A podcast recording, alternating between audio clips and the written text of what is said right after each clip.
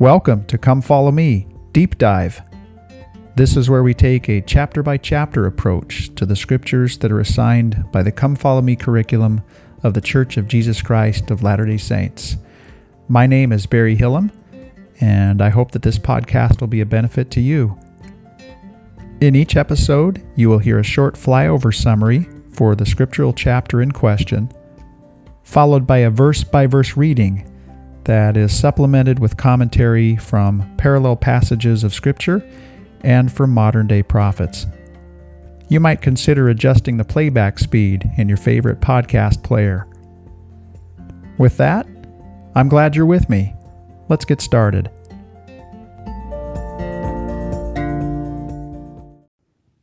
Mosiah, chapter 15. Well, we find in this chapter that Abinadi is still standing before King Noah and his court. Here, Abinadi returns to his own words. We know in the previous chapter that he recited Isaiah chapter 53. And now Abinadi will discuss the contents of that chapter in the first part of Mosiah chapter 15. And then we will find him returning back once again to this opening question that was posed by the priest at the beginning of Abinadi's trial, having to do with the meaning of this passage in Isaiah chapter 52, verses 7 through 10. We've discussed this a great deal already and know that this passage was initially used to frame Abinadi. Uh, however, it turns out that this passage is really the perfect opening to Abinadi's sermon to these people, and we will find him coming to a full explanation of this passage as he comes through the end of chapter 15. He will even go so far as to discuss exactly whose feet will be beautiful upon the mountains. He will talk more specifically about the resurrection of the dead, and in particular, the first resurrection. And then he will end this chapter uh, with the same way that this passage in Isaiah, uh, chapter 52, verses 7 through 10 ends, with this notion of collective salvation, where this Isaiah passage says that the Lord shall bring again Zion. As we look at the structure of this chapter, the first few sections uh, still seem to be addressing the previous chapter. They seem to be addressing Isaiah chapter 53 and the suffering servant song in particular. Uh, verses 1 through 4 discuss Jesus Christ as the Father and the Son, and we'll have a great deal of commentary to read uh, in connection with that doctrine. And then in verses 5 through 7, we will see how it is that the Savior subjects himself to the will of the Father and how he suffers. Then this atoning act and its result is discussed in verses 8 and 9. We'll discover that he did this so that he could stand betwixt us and justice and break the bands of death. Then Abinadi will bring us back to the statement in Isaiah chapter 53 that asked about the generation of this suffering servant. Who shall declare this generation? And in verse 10, he begins with a discussion of that. This discussion will take us through verse 13, and this is where Abinadi explains that those who will become his generation are those who will become his seed, and two specific groups uh, will be discussed here. Then Abinadi returns to the opening question of this trial, now that he has addressed these issues in Isaiah chapter 53, and now addresses this opening question that was in Isaiah chapter 52, returning to the notion of those with beautiful feet. He will discuss that in verses 14 through 19, then moves into a discussion of the resurrection of the dead, and in particular, the first resurrection and who it is that will receive this marvelous gift. Five groups will be discussed in this section, which extends through verse 27. The fifth of these groups is the group that will not receive this gift of the first resurrection. Then, in the very final section of this chapter, and this is verses 28 through 31, Abinadi gives a final declaration and returns back once again to this opening question in this passage in Isaiah chapter 52, verses 7 through 10, and returns to the notion of collective salvation, the idea of Zion being established, and also the concept of, of a watchman who lifts up his voice, and the Lord making bare his holy arm. With that, we'll return to verse 1. What we can see right away with verse 1 is that it is a bookending statement.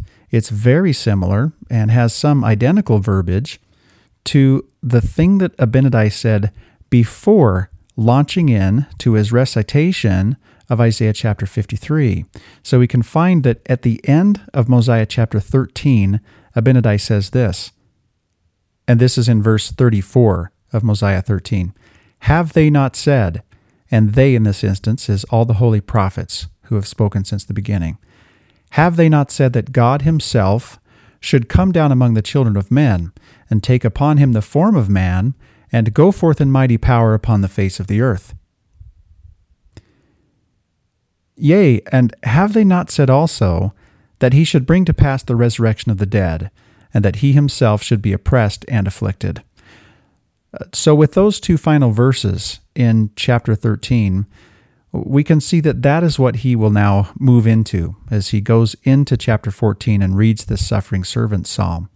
Then, as he opens this chapter, Mosiah chapter 15, we find that he says almost exactly the same thing, but in condensed form in verse 1 And now Abinadi said unto them, I would that ye should understand that God himself shall come down among the children of men and shall redeem his people. So, to restate at the end of chapter 13, Abinadi says, God himself shall come down among the children of men. And then he reads Isaiah 53. Then, to end that, he returns back to the opening of this chapter and says, God himself shall come down among the children of men. It might make us think of uh, Nephi's statement, Behold the condescension of God, or more accurately, uh, the being that spoke to him in his vision, Behold the condescension of God. The Apostle Paul had such a comprehensive understanding, it seems, of this condescension and of the concepts that Abinadi is teaching here. This short verse uh, shows this in 1 Timothy chapter 3 verse 16. And without controversy, great is the mystery of godliness. God was manifest in the flesh, justified in the spirit, seen of angels, preached unto the Gentiles, believed on in the world, received up into glory. Now, as we move into verse 2, then, we see what Abinadi is doing. He is expanding upon the things that he has just shared uh, in Isaiah chapter 53. He doesn't do it in a verse by verse kind of a way. It's a little bit more like how Nephi would expand upon the Isaiah chapters that he included in the record. And again, the first way in which he will do this in this passage uh, that really extends from verses 1 through 4 is to discuss the way in which Jesus Christ is the Father and the Son, and to discuss the oneness that exists between this Godhead. Verse 2 And because he dwelleth in flesh, he shall be called the Son of God, and having subjected the flesh to the will of the Father, being the Father and the Son. McConkie and Millet say this phrase means that the will of the Son was swallowed up in the will of the Father, meaning this phrase that says, having subjected the flesh to the will of the Father. That is, the flesh became subject to the Spirit, the mortal subject to the immortal. I seek not mine own will, Jesus explained, but the will of the Father which hath sent me. That's in John chapter 5 verse 30. Further, I came down from heaven, not to do mine own will, but the will of him that sent me. That's in John chapter 6 verse 38. Jesus did what Elohim would have him do he carried out to the full extent the terms and conditions of the plan of the Father. Now, verse 3 the Father, because he was conceived by the power of God, and the Son, because of the flesh, thus becoming the Father and Son. We were introduced to this idea recently as we went through King Benjamin's message. Uh, the idea that we can be spiritually begotten of Jesus Christ and and thus he is our father in that sense. Uh, back then, in fact, we read, I think, an important quote that talked about um, the tendency that we sometimes have to refer to Jesus as our elder brother, uh, and how it may be that that's not entirely appropriate uh, because of the way that He hath spiritually begotten us, and He very much is our Father in this spiritual sense. This passage by Abinadi will allow us to focus in on this issue uh, with more detail and precision and to discuss this particular issue. And, and by the way, this was probably quite a bit earlier than the time that King Benjamin gave his sermon uh, when Abinadi was standing before Noah. Uh, it's probably during uh, King Benjamin's reign, but of course, King Benjamin's sermon was at the very end of his reign. So, this opening passage by Abinadi ends in verse 4 by him saying, And they are one God, yea, the very eternal Father of heaven and of earth. So, this gives us a great deal to think about, and here are several more pieces of commentary on this concept. Here uh, is from uh, McConkie and Millet, and they say the following Abinadi's purpose in this sermon is to declare more than the unity of the Godhead. His is the pronouncement of pronouncements, the doctrine of doctrines, the message of messages, which is that Christ is God, and if it were not so, he could not save us. Abinadi is declaring the true doctrine of the Incarnation.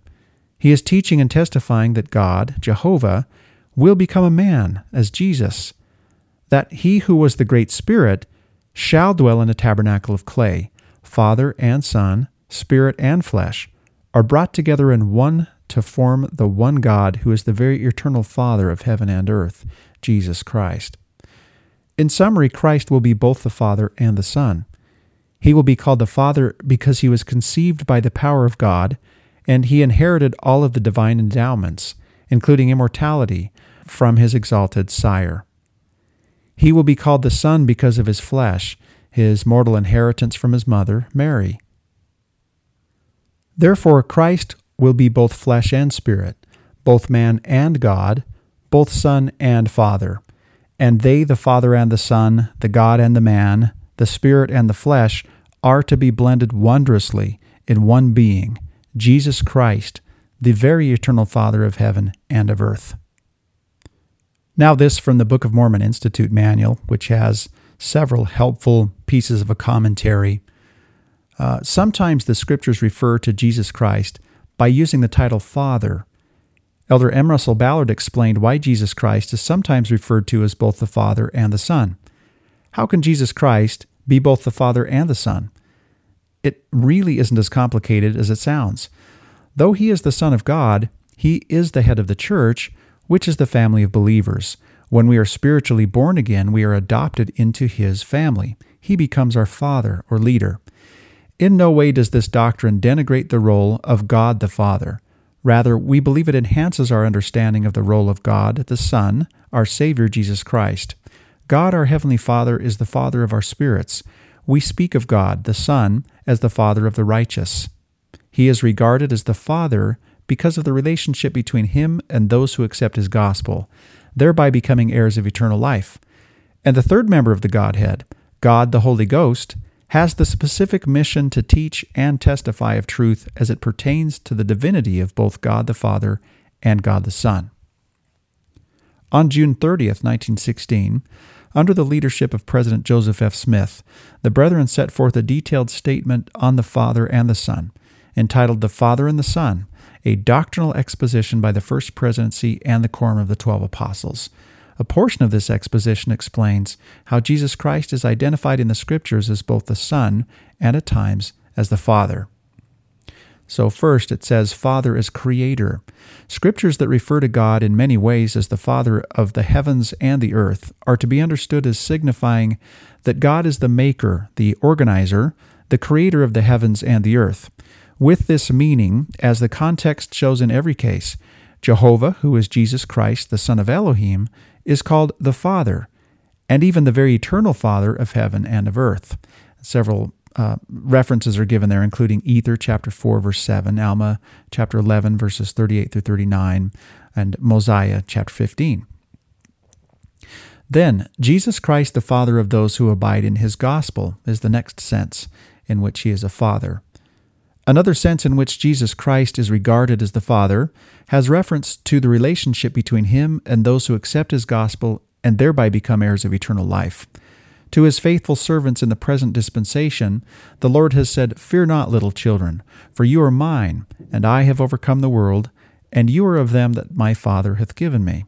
That's out of Doctrine and Covenants, section 50, verse 41. Then the final sense in this document, in which Christ is the Father Jesus Christ the Father by divine investiture of authority. Jesus the Son has represented and yet represents Elohim his Father in power and authority. Thus the Father placed his name upon the Son, and Jesus Christ spoke and ministered in and through the Father's name, and so far as power, authority, and Godship are concerned, his words and acts were and are those of the Father. Now, Ogden and Skinner uh, provide us with this. Eleven days before his death, Joseph Smith taught I have always declared God to be a distinct personage, Jesus Christ a separate and distinct personage from God the Father, and the Holy Ghost was a distinct personage and a spirit. And we can read in Doctrine and Covenants section 130 verses verse 22 about that. Now Ogden and Skinner continue, there are three distinct persons in the Godhead. The prophet also declared, quote, everlasting covenant was made between three personages before the organization of this earth and relates to their dispensation of things to men on the earth. These personages are called God the first, the Creator, God the second, the Redeemer, and God the third, the Witness or Testator. Unquote. The Book of Mormon teaches plainly the roles of the second member of the Godhead as the Old Testament Jehovah and the New Testament Jesus, but it also plainly elucidates his roles as Father and Son. Jesus Christ is both the Son and the Father, the Son because he was begotten by God the Father and submitted to the will of the Father, but also the Father in the sense that he is the Creator or Father of the earth. He is the Father of our flesh because our flesh is made from the dust or elements of the earth that he created. He is the God or Father of the Old Testament, and the Father or author of our salvation. He was and is the great Jehovah. He has all the attributes of the Father, and by divine investiture, he serves the role of the Father in all things relative to our salvation. By his sacrifice, he became even more than our Savior. He became our covenant Father, and as we are spiritually reborn, we become the children of Christ. Uh, then Ogden and Skinner say for further references and explanation about becoming sons and daughters of Christ, see Mosiah chapter 5. Of course, that's uh, coming to the end, the covenant portion of King Benjamin's address. Ether chapter 3, uh, Mosiah chapter 27, Doctrine and Covenants 25, uh, section 34, and also section 39. Jehovah of the Old Testament and Jesus of the New Testament are explained and distinguished. The phrase, they are one God, in verse 4, refers to Jehovah and Jesus as one God, the same person. At this point, since I've read a lot of commentary, I will return back now to verse 4 of Mosiah chapter 15, which says, And they are one God, yea, the very eternal Father of heaven and of earth. That's the verse Ogden and Skinner are referring to when they say that the phrase, they are one God, in verse 4 refers to Jehovah and Jesus as one God, the same person. Now they continue. In addition, all of the gods constituting the Godhead are one God in the sense that they are of, are of exactly the same mind and heart in everything they do with us here on earth. The concept of unity or oneness is foundational in the gospel of Jesus Christ. It is the basic and essential message inherent in the otherwise abstract English word atonement, at one ment, or the idea of becoming one. So much alike are the three members of the Godhead that if we know one, we know the others. The Father, the Son, and the Holy Ghost are one God. Brigham Young University professor Stephen Robinson and Dean Garrett clarify We tend to focus on the distinctions between the Father, Son, and Holy Ghost in order to understand them as individuals. But the message of Doctrine and Covenants, section 93, verse 3, which says, I am in the Father, and the Father in me, and the Father and I are one. And of course, I would add that sounds very much like the intercessory prayer in John chapter 17, is such that a neat division between their respective roles is sometimes difficult to make, for their complete unity of thought, personality, and purpose usually makes them better understood by their oneness, by their alikeness, than by their differences. This unity of the Godhead is so perfect that it sometimes confuses us, as when Christ speaks as the Father, or when the Holy Ghost speaks as the Son. As we teach the truth concerning the separate physical natures of the Father and the Son, we must be careful not to separate them in any other sense.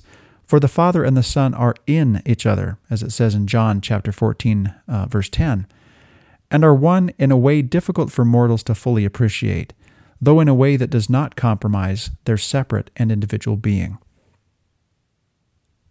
Now, for the final piece of commentary on this concept. Uh, this is from Robert L. Millet um, in an article called The Power of the Word. He says Abinadi's testimony of Christ as the Father and the Son is one of the grandest messianic sermons ever delivered, and it was Abinadi's defense before King Noah and his wicked priests, particularly that portion con- constituting chapter 15 of Mosiah. The first five verses of this chapter are especially poignant and may be understood in light of the ministry of Christ as the Father and the Son. Key doctrinal matters are given in verses 1 through 5. First, God Himself, Jehovah, the God of ancient Israel, will come to earth to take a physical body and bring to pass the redemption for all men. Second, because Jehovah, or Jesus Christ, will have a physical body and dwell in the flesh, like every other mortal son and daughter of God, he will be known as the Son of God. On the other hand, because he will be conceived by the power of God, and will thus have within him the powers of the Spirit, he will be known as the Father. This same doctrine is given in a modern revelation through the prophet Joseph Smith, uh, and then section 93 is referenced there.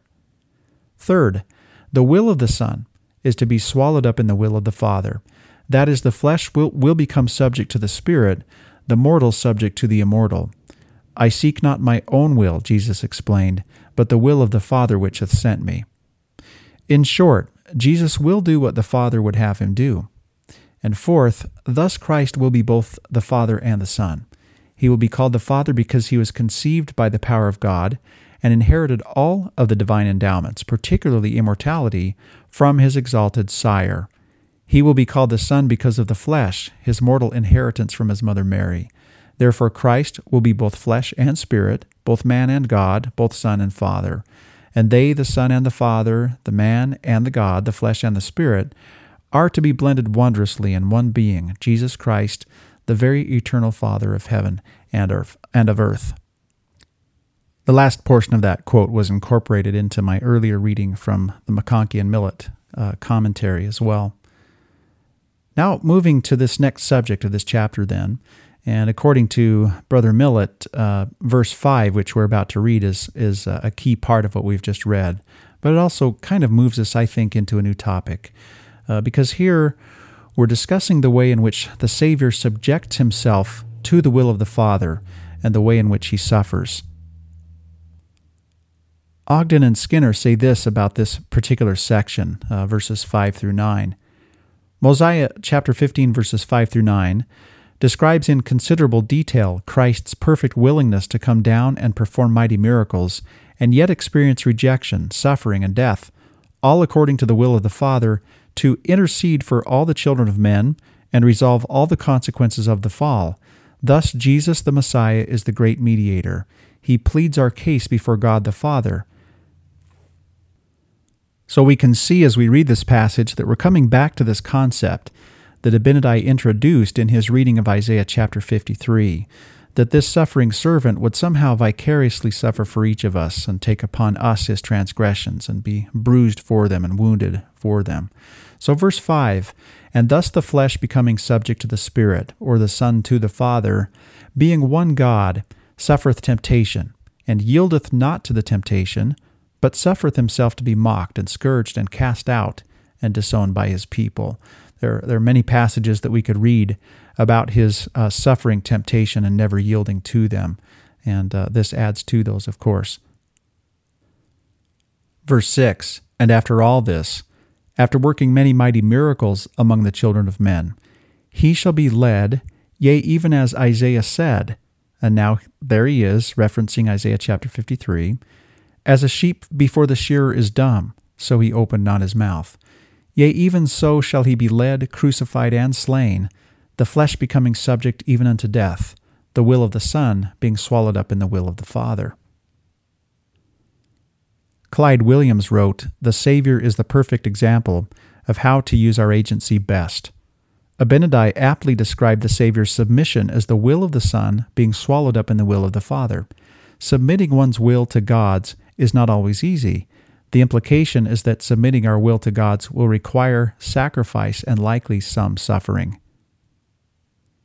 Now, in verses 8 and 9, we read of the result of this atoning act.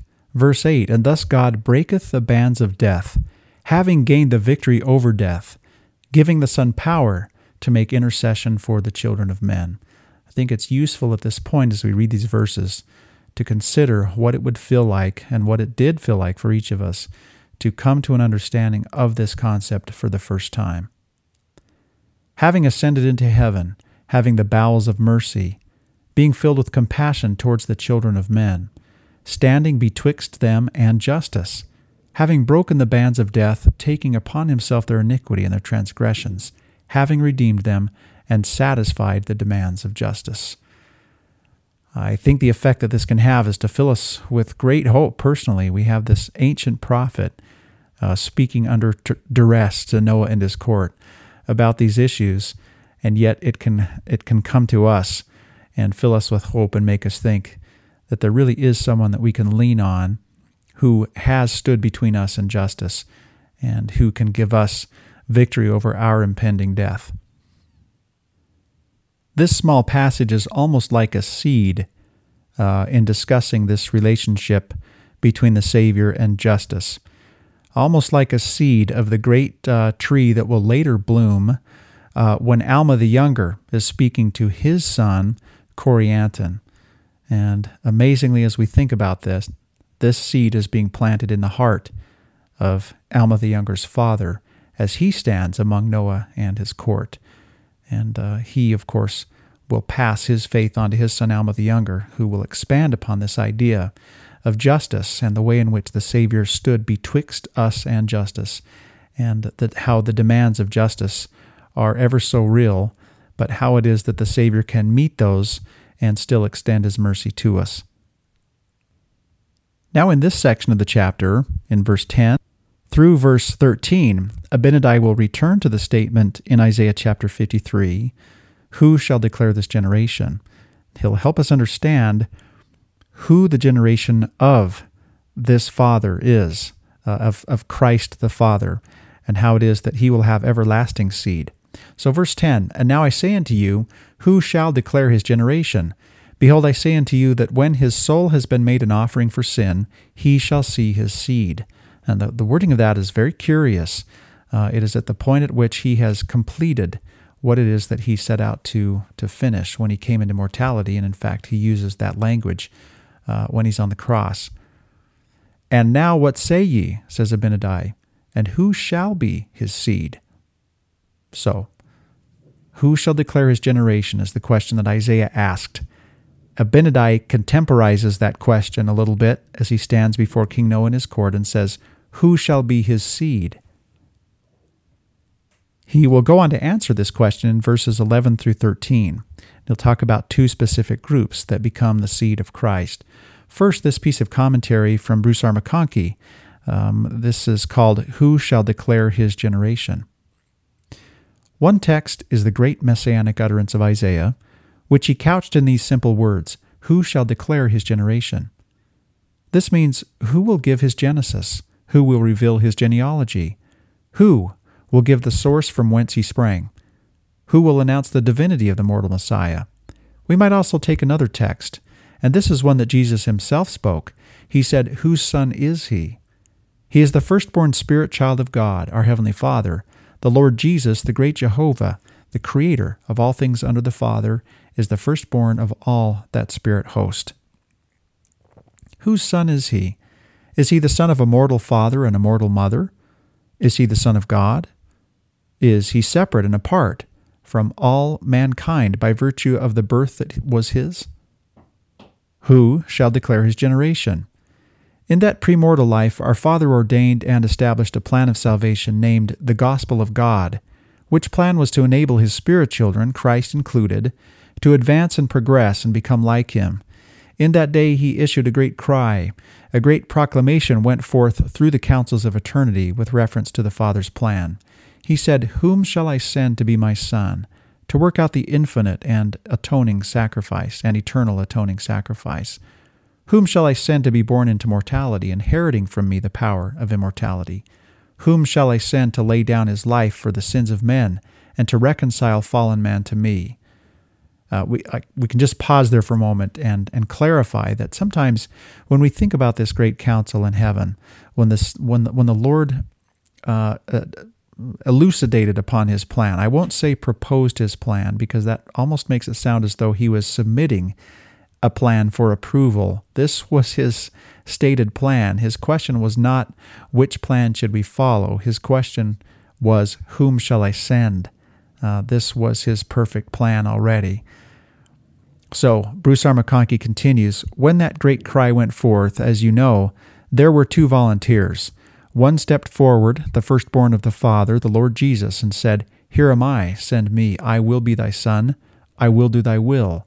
I will follow thy plan, do all things in harmony with that which thou hast ordained. There was another volunteer, and he said, Here am I, send me. I will be thy son, and I will redeem all mankind, and surely I will do it. Wherefore give me thine honor. That's out of Moses chapter 4, verse 1. That is, let me replace you and be exalted and most noble of all persons who live and are. Well, the decree was issued I will send the first. And that was the day when there was war in heaven, as you know. And uh, we can add there that another uh, word that can be used in place of that is that, that, that Lucifer rebelled, and that was the genesis of that war. The first volunteer was the Lord Jesus Christ. He then became the Lamb slain from the foundation of the world, the one appointed to come down and do all things needed to put in operation his Father's plan. Now, from that day, from the day of creation on, the prophets foretold his coming and ministry. We call these prophetic utterances messianic prophecies, as for instance, Behold, a virgin shall conceive and bear a son, and shall call his name Emmanuel. It's out of Isaiah chapter 7, verse 14. Or, For unto us a child is born, unto us a son is given, and the government shall be upon his shoulder, and his name shall be called Wonderful, Counselor, the Mighty God, the Everlasting Father, the Prince of Peace.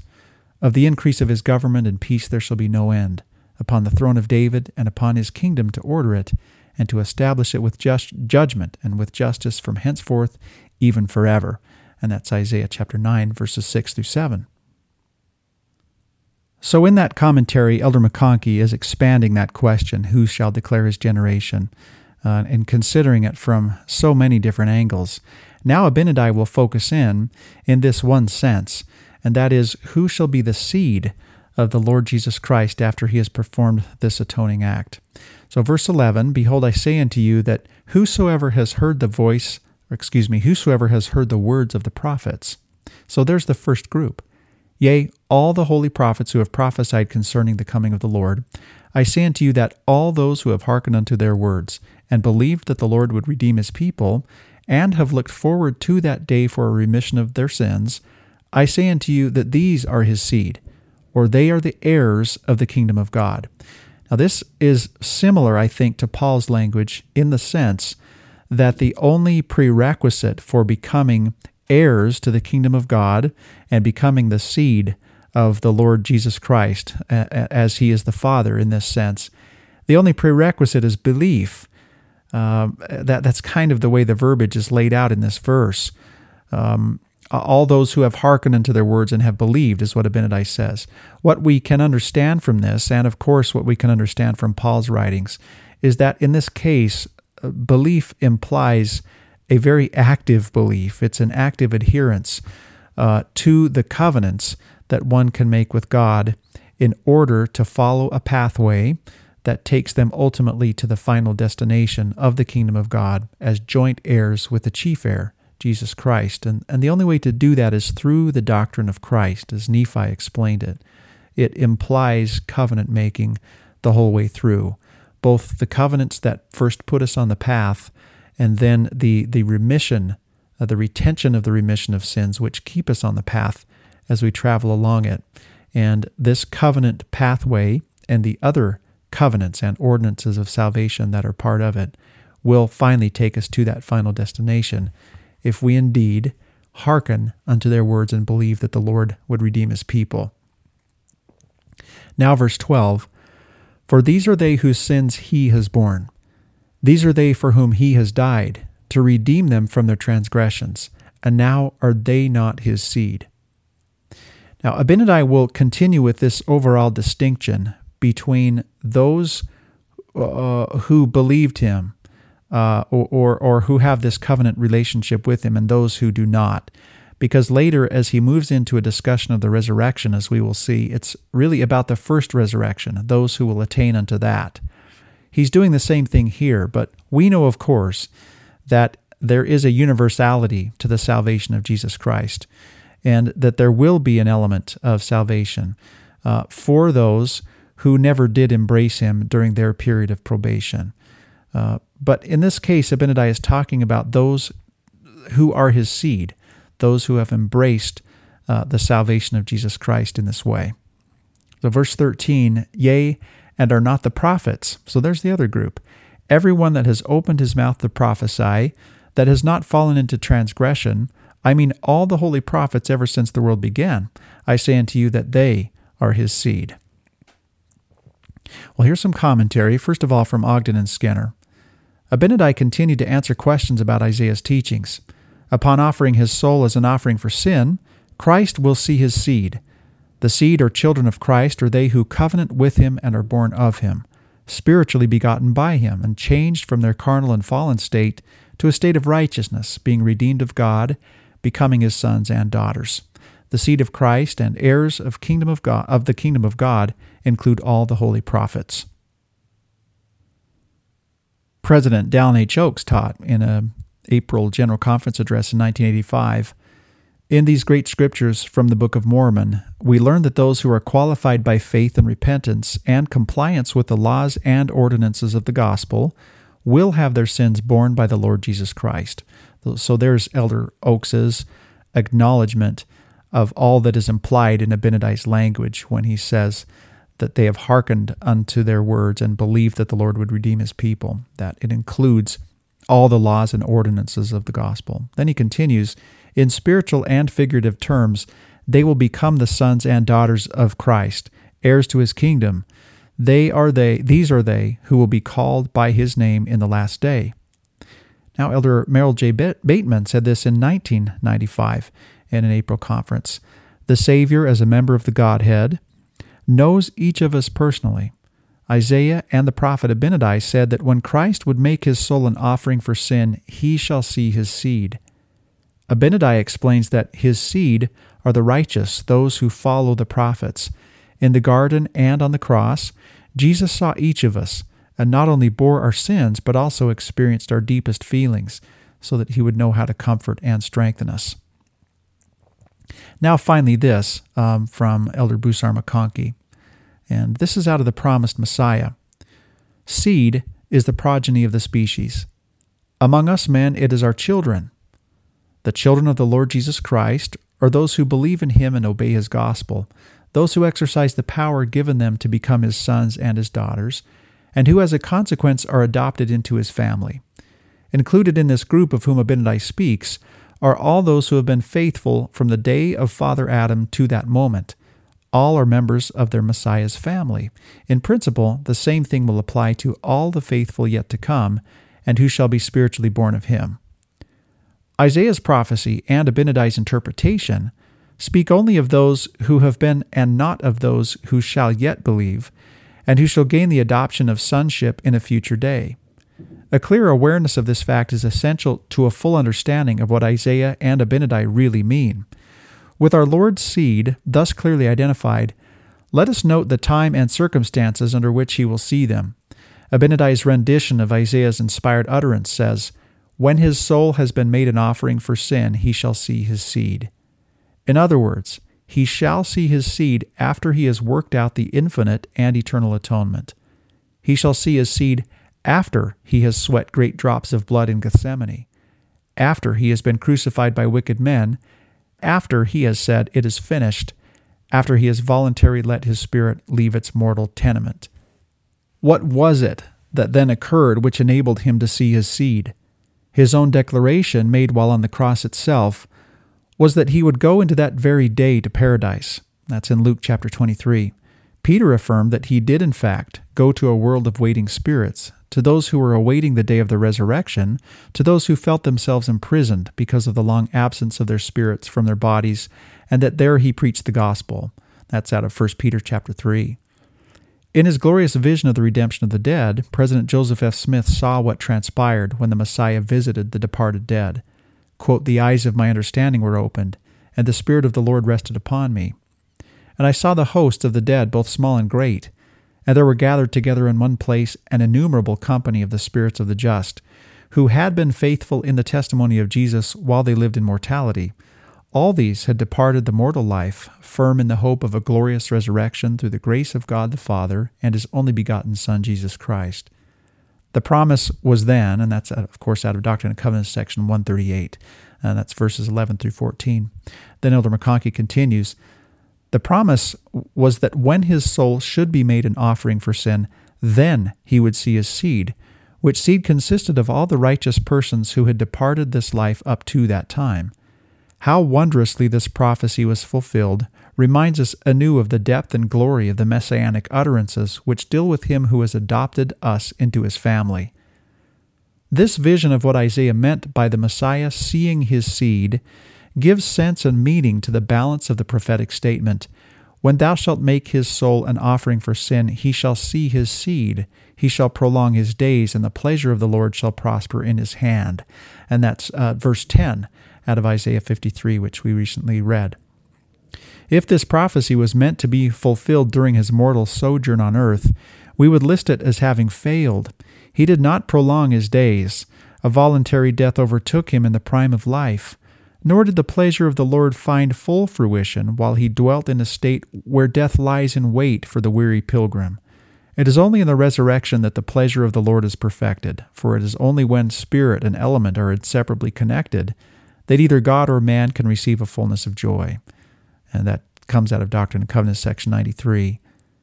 Thus, having made his soul an offering for sin, having seen his seed, all the righteous dead from the days of Adam to that moment, as they assembled to greet and worship him in the paradise of their Lord, and having thereafter risen in glorious immortality to live and reign forever, our Messiah truly fulfilled the prophetic utterance for then his days were prolonged forever, and the pleasure in his hand was infinite. That's such a beautiful piece of commentary by Elder McConkie that once again ties into this phrase in verse 10 that when his soul has been made an offering for sin, he shall see his seed. So that's our, our understanding of who shall declare his generation. At this point, Abinadi has now spoken of these issues that he raised in his reading or recitation of Isaiah chapter 53. Now he will go back even further and discuss Isaiah chapter 52, verses 7 through 10, that opening question that was given to him, as we've discussed before, which was used to frame him. But now Isaiah will actually take that passage and show that it actually was the perfect opening to his sermon and now he will come back to the full meaning of that. And we can remember in Abinadi's touch me not statement in uh, Mosiah chapter 13 that he said, I still have to explain Isaiah 52 verses 7 through 10 to you since you have brought it up. So now here is uh, his explanation coming full circle round of this opening passage of this trial.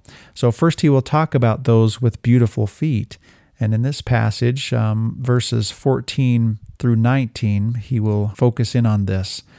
So, verse 14, and these are they who have published peace, who have brought good tidings of good, who have published salvation, and said unto Zion, Thy God reigneth.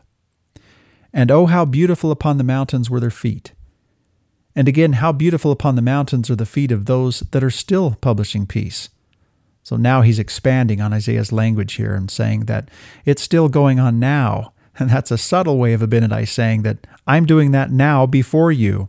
We're not just talking about prophets of old when we talk about these messengers and their beautiful feet. Then, verse 17 And again, how beautiful upon the mountains are the feet of those who shall publish hereafter, or shall hereafter publish peace yea, from this time henceforth and forever. So it's the prophets, it's his messengers, it's those who declare these glad tidings. And of course, he is elucidated greatly upon what these glad tidings actually are.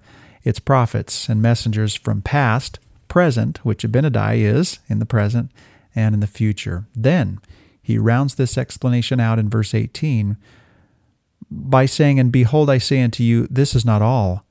In other words, it's not just these messengers. For oh, how beautiful upon the mountains are the feet of him that bringeth good tidings, that is the founder of peace.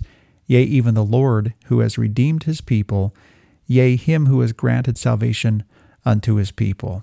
So the feet of the Master himself are beautiful upon the mountains.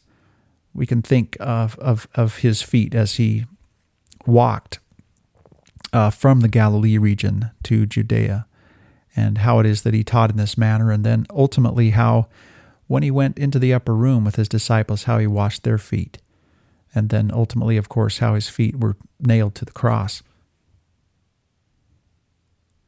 It's in honor then of his beautiful feet that his messengers uh, emulate him and travel the earth with their feet and declare glad tidings through all corners of the earth as a personal aside, at this point, I'll just say that my career has had me in the airport. I'm in the airport a lot, in the Salt Lake City airport to be specific. And it's a, a regular opportunity for me to see missionaries returning and, and walking um, off the plane, traveling uh, down the terminal uh, headed to baggage claim. And I, I can look down and see their worn shoes. And it indeed is a beautiful sight. Now, for some commentary on this, Ogden and Skinner wrote The holy prophets have preached and published the good tidings of peace and salvation, and they have testified that God lives and reigns in his heaven. Blessings on their feet. The feet, in scriptural symbolism, are the parts of the body that carry God's messengers out into the mountains or the nations of the world. Mission doctors worldwide know that missionaries have as many problems with their well used feet as with any other part of their bodies. How beautiful and how indispensable are those feet! How beautiful, especially, are the feet of Him who is the Prince of Peace, the founder and provider of peace, and redemption for all who truly desire to become His children. Isaiah's words, How beautiful upon the mountains, appear seven times in the Book of Mormon, four times here, and also in 1 Nephi chapter 13, Mosiah chapter 12, uh, 3 Nephi chapter 20. The beginning phrase, How beautiful, is in Hebrew Ma Navu, M A H N A U V O O. Before moving into a couple other pieces of commentary on this subject, I, I, I want to pause here and just remember what it was that Elder Holland said not too long ago about President Thomas S. Monson. He said in an October 2014 conference talk, in that regard, I pay a personal tribute to President Thomas Spencer Monson. I've been blessed by an association with this man for 47 years now, and the image of him I will cherish until I die is of him flying home from then economically devastated East Germany in his house slippers because he had given away not only his second suit and his extra shirts, but the very shoes from off his feet. How beautiful upon the mountains, and shuffling through an airline terminal, are the feet of him that publisheth good tidings, that publisheth peace. Now, some commentary from Donald Perry from his book called Understanding Isaiah, and he focuses in on this idea of the pronoun him, where it says, uh, Beautiful upon the mountains are the feet of him that bringeth good tidings. He says the singular pronoun him may refer specifically to Christ, the ultimate source of the gospel's good news. In addition, all those who preach the gospel are beautiful because of the wonderful message they take to others. And of course, we can see this is what Abinadi did uh, because he talked both of the Lord's servants and of the Lord's feet himself. Now, Perry continues By the Lord's definition, mountains describes the place where the gospel is preached, regardless of the actual physical location in the world. As we read in latter day Revelation, quote, Thou shalt declare glad tidings, yea, publish it upon the mountains and upon every high place, and among every people that shalt be permitted to see. That's Doctrine and Covenants, section 19, verse 29. The feet represent the whole body of those who travel about preaching the gospel. The good news, any references Romans chapter 10 there. The good news, tidings of the gospel of Jesus Christ. The angel said to the shepherds on the night of Christ's nativity, Behold, I bring you good tidings of great joy, which shall be to all people. Then a multitude of the heavenly host sang, Glory to God in the highest, and on peace, goodwill, and on earth peace, goodwill toward men. God's peace is a gift of the Spirit to those who come unto Christ, the Prince of Peace. So there are lots of tie ins here. We can think about that opening question again from Isaiah chapter 52, verses 7 through 10, where it's peace that is being published by these who uh, these with the beautiful feet who carry the message of the gospel to the entire world. It's peace that is coming from them. This tie in uh, is also interesting, or, or I should say, this tie in is also interesting. The angel that appears to King Benjamin and declares glad tidings to him uses the same language as this uh, uh, angel that declares them uh, in, in the, book of Luke in chapter 2. And uh, it has been posited uh, by Ogden and Skinner, actually, that perhaps this angel that appeared to King Benjamin was Abinadi himself. When we look at the timing of, of this Book of Mormon narrative, it, it could be that Abinadi's um, appearance before King Noah and his court that we're looking at right here would have been some 20 years prior to the time that King Benjamin delivered his address. Of course, that's conjecture, uh, but it is a fun thought. Now, finally, this from the uh, Book of Mormon Institute manual. Paraphrasing Isaiah, Abinadi extolled the great blessings that have come and will come to all the holy prophets who publish peace, and to the Savior who is the founder of peace. That peaceful message is that the Redeemer would come, and indeed has come to redeem his people from sin and has brought to pass the resurrection of the dead. While serving in the 70, Elder Carlos E. Asay shared an insight into the imagery of this statement from Isaiah. No one is more beautiful or more blessed than those who serve God by preaching and exemplifying the truth. It is the most sanctifying and beautifying labor of all. The feet, the voices, the faces, and the whole being of those preachers who share saving truths will always be precious and beautiful to new converts, especially to those who have suffered in their sins. In the eyes of those who have learned of Christ and of his power to save, there are few, if any, blemishes in the missionaries who walked long distances to bring the gospel message. Now, returning to the text in verse 19, Abinadi makes it clear why it is that this message is of such great value, and then this will take us into a discussion of the resurrection. He says, For were it not for the redemption which he hath made for his people, which was prepared from the foundation of the world, I say unto you, were it not for this, all mankind must have perished. I think we can't help but relate that statement to Jacob's in his great sermon in 2 Nephi chapter 9, verse 7, where he said, Wherefore it must needs be an infinite atonement.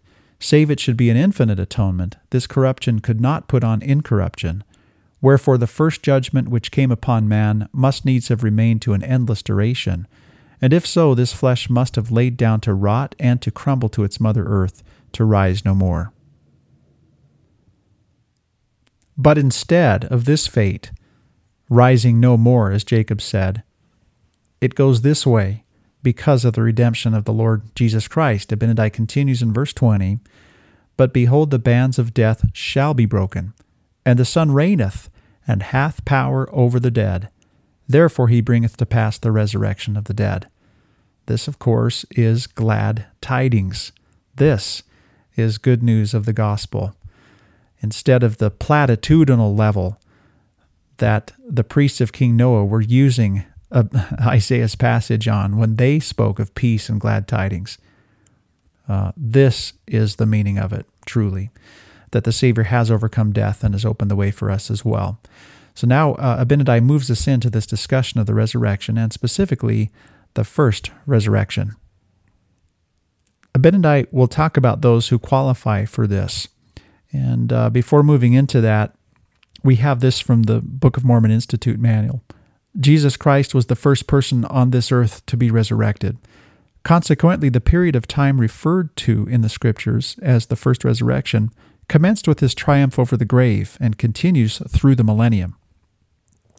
Abinadi taught that those who would come forth in the first resurrection would include the prophets and all those that have believed in their words, those who have died in ignorance without having salvation declared unto them, and little children who die before they are accountable.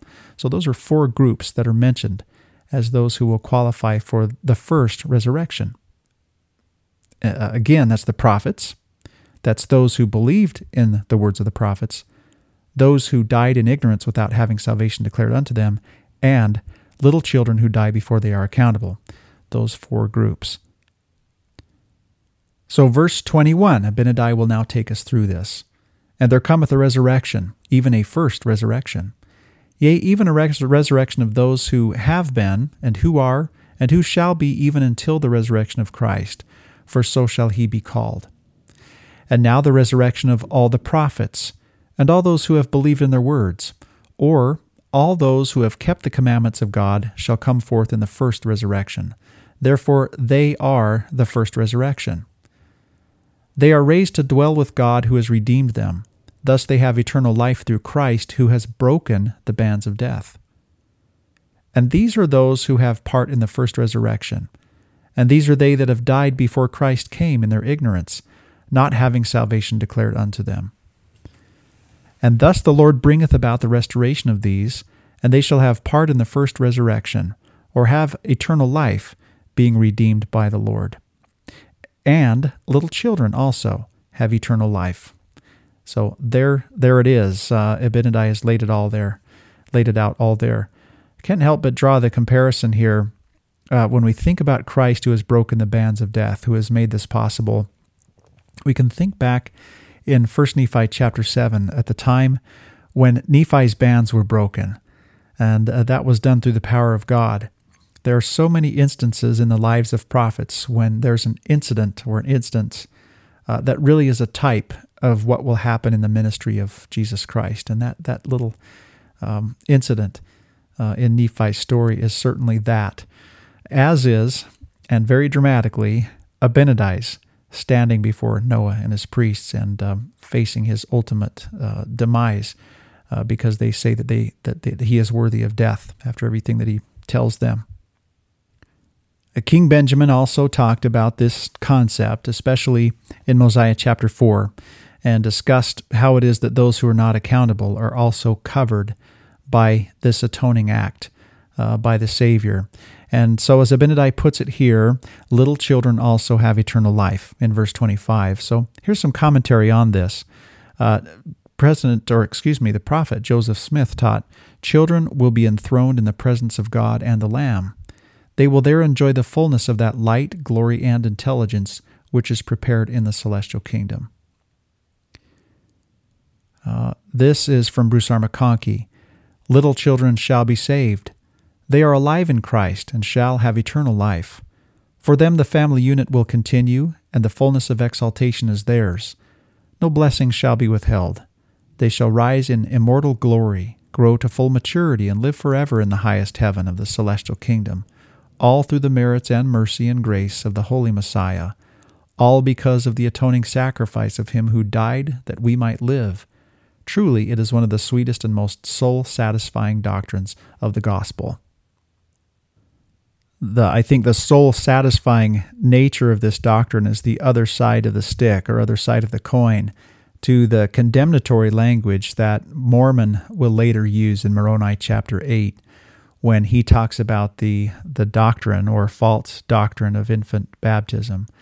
Uh, when we come to realize that provision has been made for those who are not yet accountable, it does become a beautiful and soul satisfying doctrine.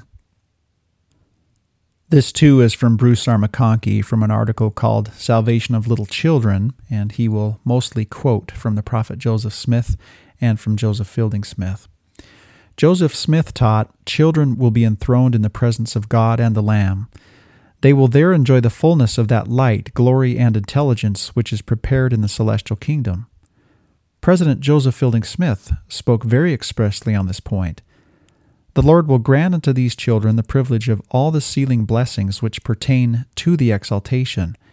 We were all mature spirits before we were born, and the bodies of little children will grow after the resurrection to the full stature of the Spirit, and all the blessings will be theirs through their obedience, the same as if they had lived to maturity and received them on the earth. The Lord is just and will not deprive any person of a blessing, simply because he dies before the blessing can be received It would be manifestly unfair to deprive a little child of the privilege of receiving all the blessings of exaltation in the world to come simply because it died in infancy. Children who die in childhood will not be deprived of any blessing. When they grow after the resurrection to the full maturity of the Spirit, they will be entitled to all the blessings which they would have been entitled to had they been privileged to tarry here and receive them. Will children be married and live in the family unit? Certainly. There can be no question about this. If they gain salvation, which is eternal life, which is exaltation, it means that they are married and live in the family unit. President Joseph Fielding Smith has so stated in plain words, and it is something that must necessarily be so. So, so much is implied in that. As Abinadi says, little children also have eternal life. Now, Abinadi will talk about a, a fifth group, we might say. We've talked about the, the kind of four categories of those who will uh, be part of the first resurrection. And now here's the fifth group that will not. Now, they will be resurrected, as we know, but it's this first resurrection that Abinadi is discussing here. So, verse 26 But behold, and fear, and tremble before God, for ye ought to tremble. For the Lord redeemeth none such that rebel against him and die in their sins. That sounds very similar to King Benjamin's language as well as he comes to the end of each of his chapters in his sermon. Yea, even all those that have perished in their sins ever since the world began, that have wilfully rebelled against God. Now, that, of course, sounds very similar to King Benjamin at the end of uh, Mosiah chapter 2. That have known the commandments of God and would not keep them. These are they that have no part in the first resurrection. Therefore, ought ye not to tremble? as Abinadi is addressing King Noah and his court, and especially Alma as he is listening so carefully.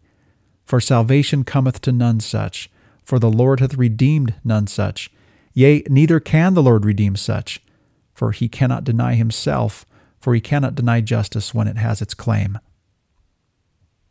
There again is this idea of justice, and the Lord, uh, actually, it says that neither can the Lord redeem such, which is quite a bold thing to say. And it's very similar to Alma the Younger's language to Corianton when he talks about uh, God being bound in this manner, an omnipotent God, no less. But he cannot deny himself, for he cannot deny justice when it has its claim, is the way Abinadi puts it here. And it's as though he's planting these seeds of understanding into Alma's heart as he listens. And then that is, of course, transferred to his son. And then he transfers it to his son, uh, Corianton and uh, we get that um, incredible chapter on justice and mercy later. I, I, believe it's Alma chapter 41 or maybe 42. I think it is 42. I think 41 discusses resurrection, which is which is interesting here too. Now, as we've come to the end of this short passage by it allows us to talk for a moment about who it is that will be redeemed. This is from McConkie and Millet. Redemption, in its highest sense, consists in being delivered from death and sin and inheriting exaltation in the celestial kingdom. While salvation is made available to the penitent and the obedient, the wicked remain as though there had been no redemption made, except it be by the loosing of the bands of death. Uh, and that's an expression out of Alma chapter 11, verse 41. That is, the wicked are redeemed only in the sense that they are delivered from hell, eventually escape the perils of the second death, and come forth to a kingdom of glory in the first resurrection. Uh, now, this from Ogden and Skinner. The Old Testament, as it presently stands, has very few references to the resurrection of the dead. No instances of resurrection occurred during the entire Old Testament period, and few scriptural references to it have survived from the world of the Bible. In the more enlightening world of the Book of Mormon prophets, however, we have a glorious exposition on the resurrection, taught and inscribed in the middle of the second century BC. Uh, just to pause there for a moment, we should we should wonder about the the miracle of that, because again, there's nothing in the Old Testament um, that that has this much clarity when the resurrection is spoken of. Abinadi spoke of the first resurrection occurring immediately following the resurrection of Christ, who is the first fruits of them that slept, to use language from Paul in 1 Corinthians chapter 15. Those resurrected were the righteous who lived from Adam to Christ, the prophets, followers of the prophets, those obedient to the commandments, little children who lived from the time of Adam to Christ, but died before the age of accountability, and those who died in ignorance, but who would have received Christ and the gospel with all their hearts. there are those four categories once again in a different order. There are different subsequent times of the resurrection from the dead. There is a continuation of the first resurrection at the second coming of Christ. These are the inheritors of celestial glory. There is a resurrection at the time of the second trump at Christ's coming. These are inheritors of the terrestrial glory. There is a resurrection at the end of the thousand years of the millennium, and these are the inheritors of the telestial glory. All of this is coming, of course, from Doctrine and Covenants, section 76. And then there are those resurrected at the sounding of the fourth trump, the sons of perdition who remain filthy still. Now that Abinadi has discussed all of this with respect to that very opening question of his trial that comes from Isaiah chapter 52 about the beautiful feet upon the mountains and the messengers who spread it, and then um, about the resurrection. He now returns back to, to this final um, notion or expression that is in that opening Isaiah passage, uh, where it talks about uh, the arm of the Lord and Zion and Jerusalem being redeemed uh, just to review that, uh, here is that passage uh, once again, because now uh, Abinadi is about to bring it all to a close as he explains it. So here is Isaiah chapter 52, verses 7 through 10, as it is read by this antagonistic priest in Mosiah chapter 12, verses 21 through 24. How beautiful upon the mountains are the feet of him that bringeth good tidings that publisheth peace, that bringeth good tidings of good, that publisheth salvation, that saith unto God, Thy God reigneth. Thy watchmen shall lift up the voice. With the voice together shall they sing, for they shall see eye to eye when the Lord shall bring again Zion. Break forth into joy, sing together, ye waste places of Jerusalem, for the Lord hath comforted his people, he hath redeemed Jerusalem. The Lord hath made bare his holy arm in the eyes of all the nations, and all the ends of the earth shall see the salvation of our God. So I wanted to reread that because as we come to the end of that passage, we get this um, idea of collective salvation and the concepts that we've talked about so far.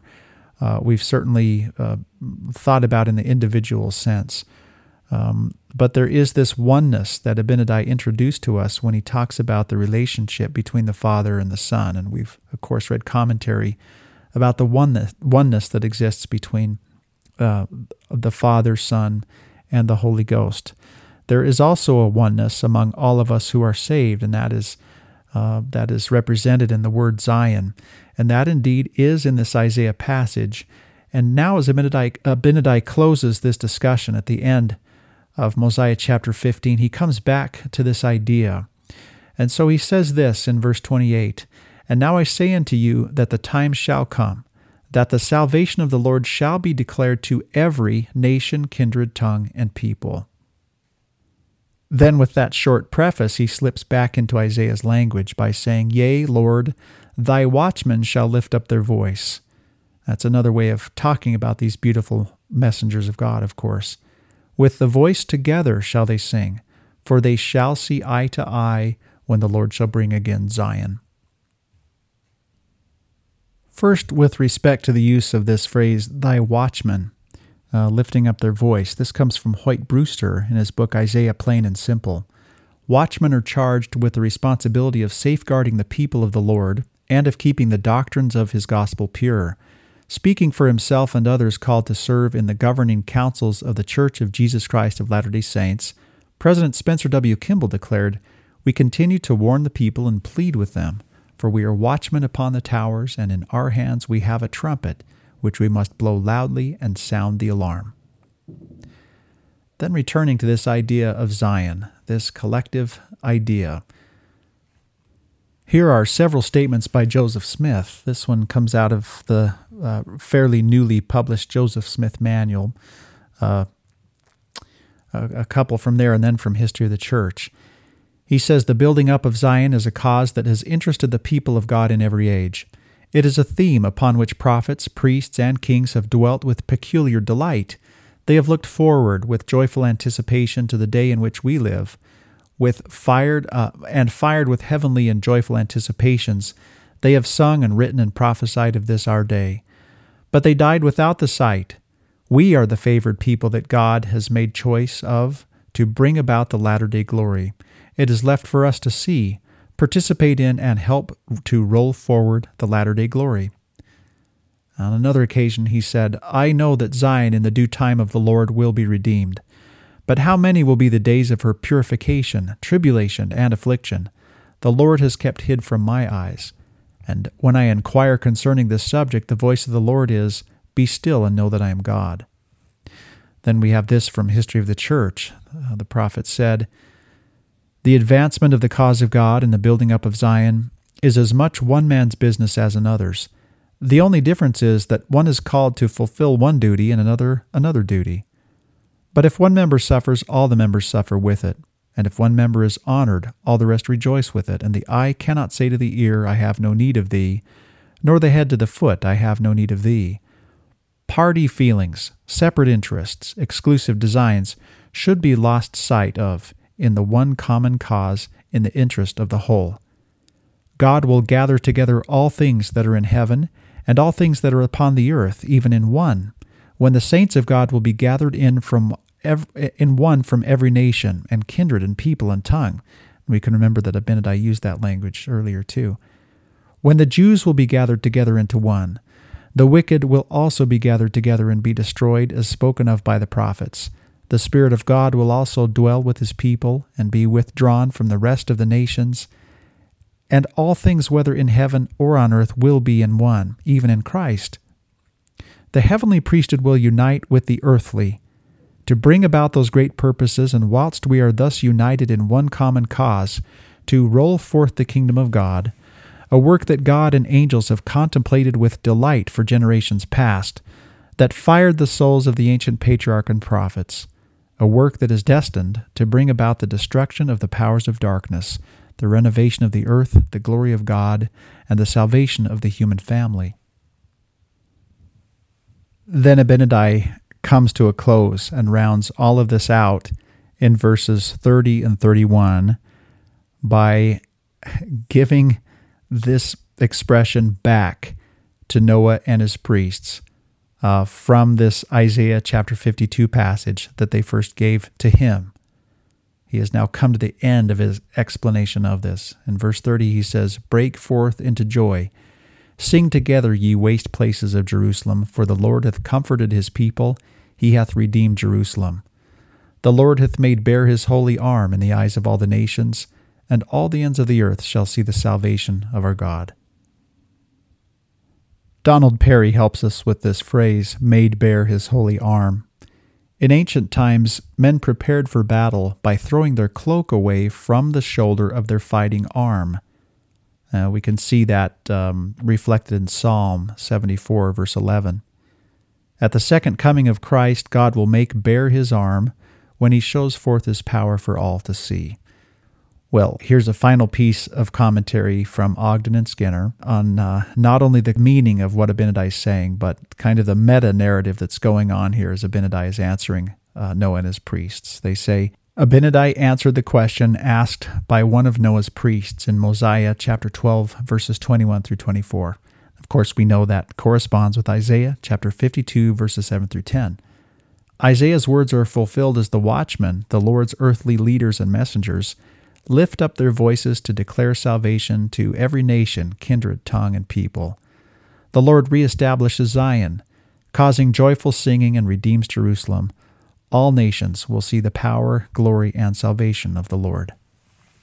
Well, this brings us to the end then of this beautiful chapter, Mosiah chapter 15, where Abinadi is bringing all of this to a close in such a poetic and a powerful way, taking this opening question from the trial and using it as the text that he will expand on as he delivers the message that God intended for him to deliver to these people.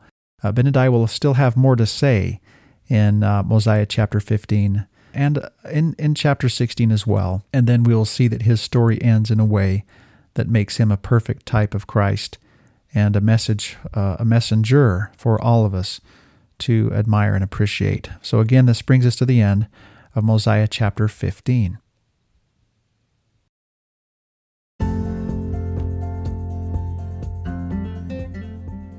Thank you for listening to Come Follow Me Deep Dive. I want to acknowledge the resources that have helped me prepare this and previous episodes of this podcast. Grant Hardy's Reader's Edition of the Book of Mormon has helped me with the sectional divisions in these chapters. Kelly Ogden and Andrew Skinner's verse by verse commentary on the Book of Mormon has provided me with rich commentary. I also want to acknowledge a new resource that I've used for the last few chapters, which is the Book of Mormon Study Guide, the revised edition from Thomas R. Valletta. Parallel passages of Scripture and general conference addresses that come to mind also play a prominent role in this podcast, as do my own thoughts and writings. For them and any errors that you find in them, I, of course, am solely responsible. I hope that this podcast has had the effect of drawing you to the scriptural text that is so rich with detail and generous with truths that can help us navigate through our own lives, and most importantly, draw closer to God in our study of His Word. So thank you for listening.